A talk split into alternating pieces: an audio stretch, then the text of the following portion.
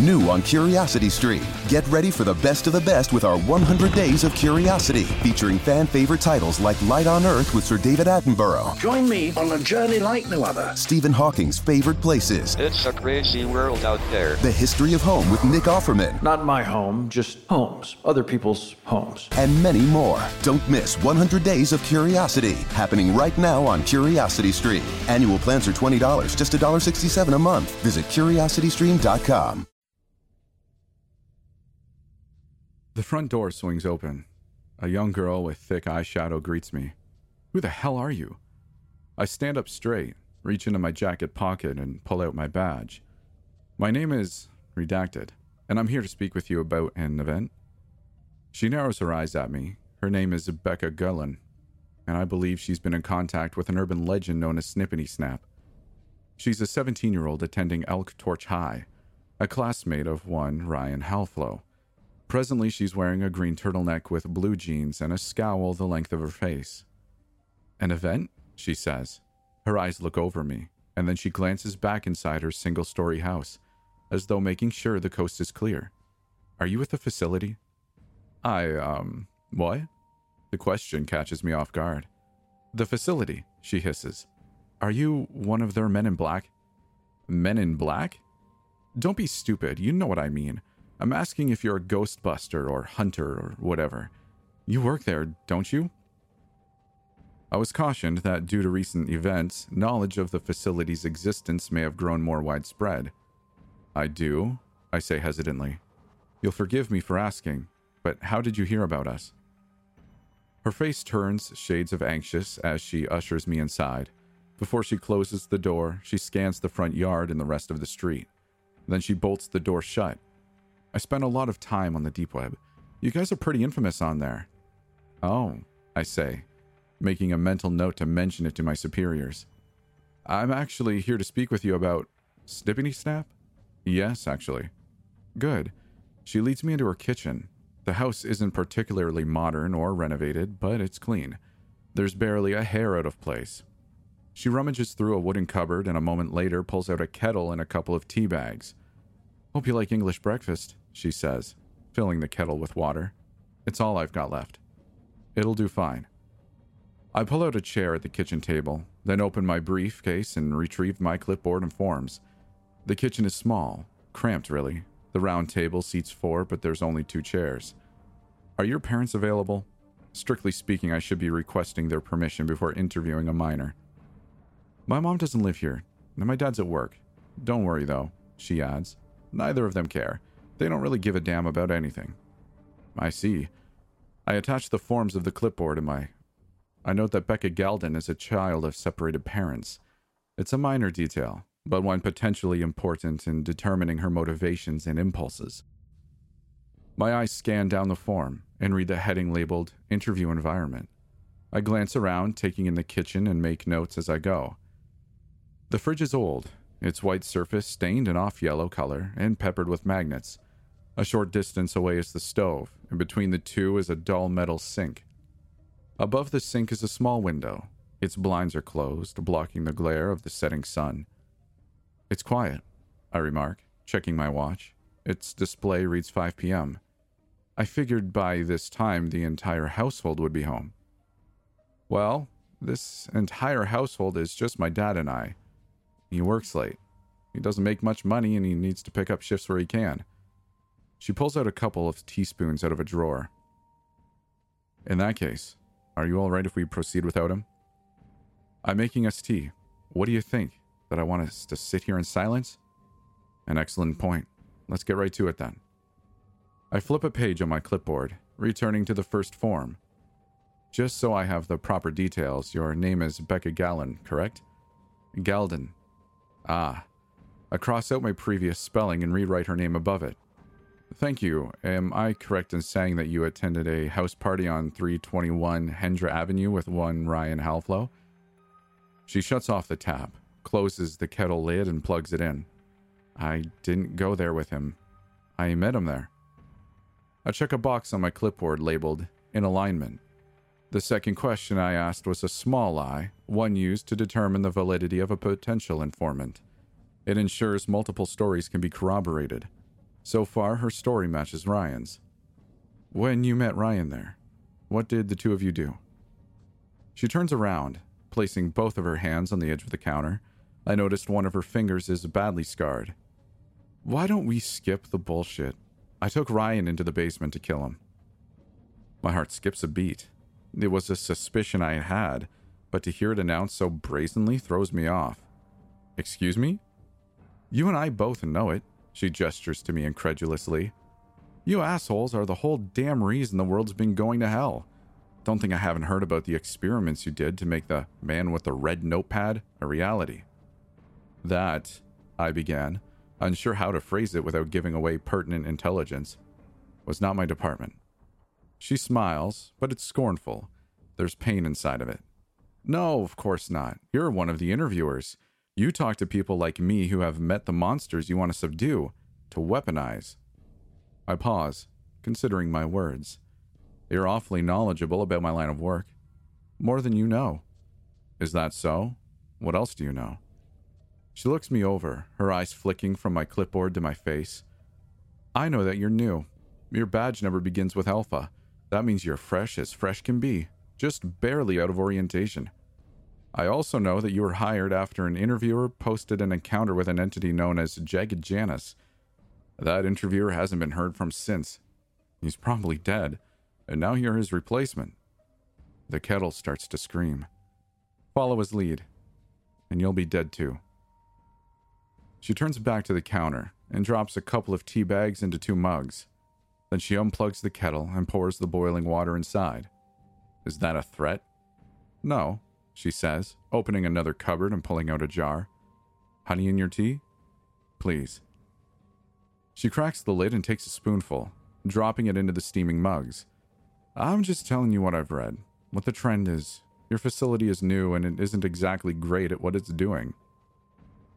She turns around, both mugs in hand, then walks over and sits down at the table across from me. She slides my cup across the wooden surface. I want to be rid of this curse. I really do, but I can't be if my only help is a moron. One more interested in boosting their career than stopping my nightmare. The words sting, but they're not far from the truth. On some level, on many levels, I felt excited about discovering a real case this soon. I felt ecstatic about the prospect of chaining an entity in my first month on the job. Understandable, I say. I'm here to help if I can. She appraises me, leaning forward and resting her chin on her steepled fingers. Fine. It's not like I have any other options. I bring my pen back to the clipboard. Why did you intend to kill Ryan in that basement? Honestly, it was him or me. Him or you? Even prior to securing my job with the facility, I spent extensive amounts of time studying the paranormal and urban legends specifically. I'm well versed in the lore of Snippity Snap, and there's nothing in there about ultimatums. Can you expand on that? The first time I saw Snippity Snap, I was just a girl, seven, going on eight. She reaches for her mug of tea, then stops herself. Her face is focused, serious. She's remembering something. It was the nursery rhyme, the old urban legend, except back then it was more recent. My mom used to sing it in the car, and I think it was because of that woman's funeral. Woman's funeral? Becca nods. Yeah. Damn. What was her name? Hope Delvine? Yeah, I think that was it. She was murdered by her husband. The guy stabbed her six times with a sewing needle and cut her throat with a pair of scissors. Oh, damn. She picks up her tea, gives it a gentle blow, and then takes a sip. Pretty dark stuff. Anyway, I guess she used to write poetry in her free time. A hobby of sorts. One of these poems was read at her funeral, and the local paper published it. Interesting. So, what's the origin of the rhyme? I think so. After the paper published it, and since the events surrounding her death were so horrible, Kids picked it up and started running with it. Pretty soon, the poem became a sort of song or a chant. Next thing you know, it's in full blown urban legend territory, shared at sleepovers and campfires and stuff. A fascinating discovery. I remember getting emails when I was in high school about an entity known as Snippity Snap. They contained an old nursery rhyme, but I had always assumed the origin of it would be much older than 10 or so years. I hum to myself, and the tune comes back. Snippity snap, you'll come back. Needles you'll pin, but it's remorse you lack. Snippity snap, please don't come hack. There's silence here until the machine click clacks. Snippity snap, snippity back. Some friends and I were chanting it one night, Becca says, squeezing her scarred finger, and I got this stupid idea in my head. I thought that maybe since Hope was killed by a pair of scissors and the rhyme was snippity snap, that maybe the scissors had something to do with the urban legend. Maybe scissors could make the fabled monster appear. Her voice fades to silence. Her mouth hangs there for a moment. When she speaks again, it's slow and full of regret. So we tried saying the rhyme again, this time cutting at the air with scissors. We were trying to summon Snippity Snap?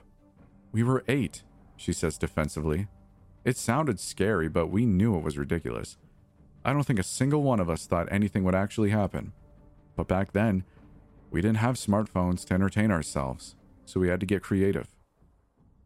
I jot down her story, then look up. Did it work? Not that time, obviously. I flip through my clipboard to the form entitled Origin Apparatus. I check a box labeled Attempts and then place a single tally beside it. Knowing the rough number of times before a summoning succeeds is important particularly if we intend on capturing the entity in question. What did you try next? I ask. Cutting something with the scissors. Not air, but something tangible. Paper at first and then cloth, since the whole rhyme was about sewing. Still, we got nothing. Then I had a thought. I figured that, since Hope was murdered, that maybe there needed to be some kind of mutilation involved, a sort of blood for blood kind of deal. So I cut my finger and then I said the rhyme. My friends were obviously grossed out, but it didn't take them long to become believers. My breath catches in my chest. I feel for this girl. I really do. I feel for this entire town and everybody who suffered from this urban legend, but I can't pretend I'm not excited.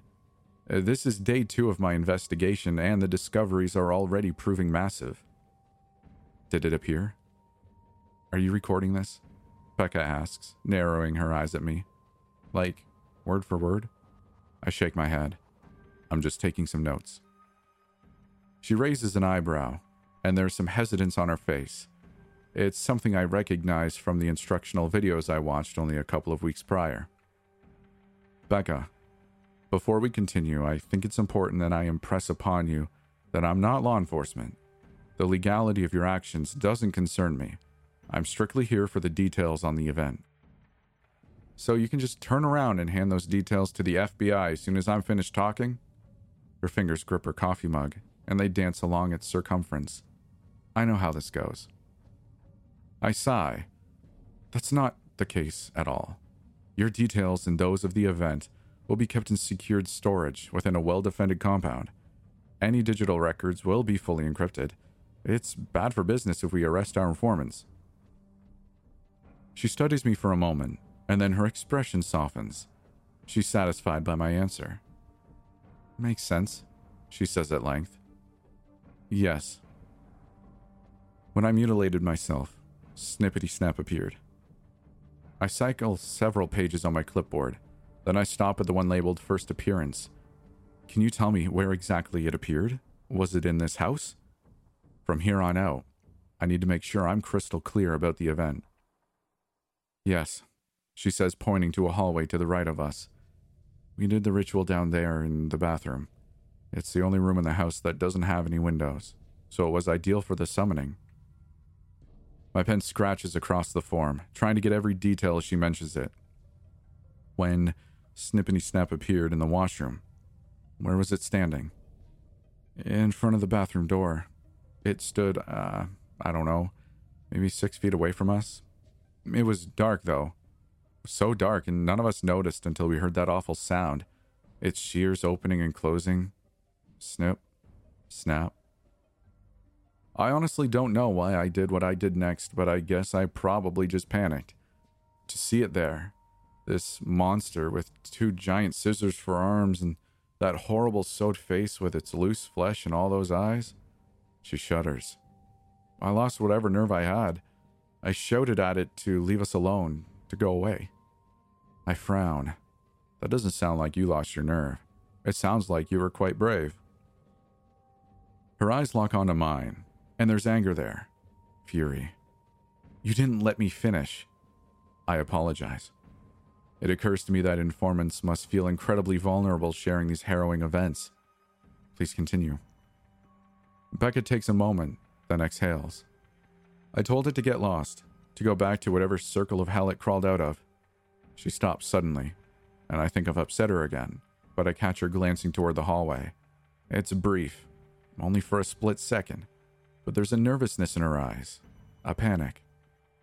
Is somebody here? I ask. She shakes her head. No, sorry, I just thought I heard my dad come home. But it's only six. He won't be back until seven or eight. I see. I adjust myself in the chair. Part of me feels off, like something isn't quite right, but I do my best to ignore it. I'm a professional after all. In any case, Snippity Snap is a creature that requires a summoning to appear, and such parameters haven't been met. What did you do? I ask again, returning my pen to the clipboard. I, um. Becca looks flustered, distracted. Her previous calmness is lost and something else has replaced it. Fear? It's difficult to say for certain. Despite it, though, she speaks. It cut Heather first. It cut her arm when she tried to make a break for it, to run past the thing. It nearly cut her arm off. I remember her forearm was just hanging there, off of her elbow. The only thing keeping it together was a few strings of flesh. Becca's expression trembles, the muscles on her face twitching with the onset of oncoming tears. She stifles a sob and wipes her runny nose onto her sleeve. I'll never forget the overwhelming smell of blood and the sound of Heather screaming.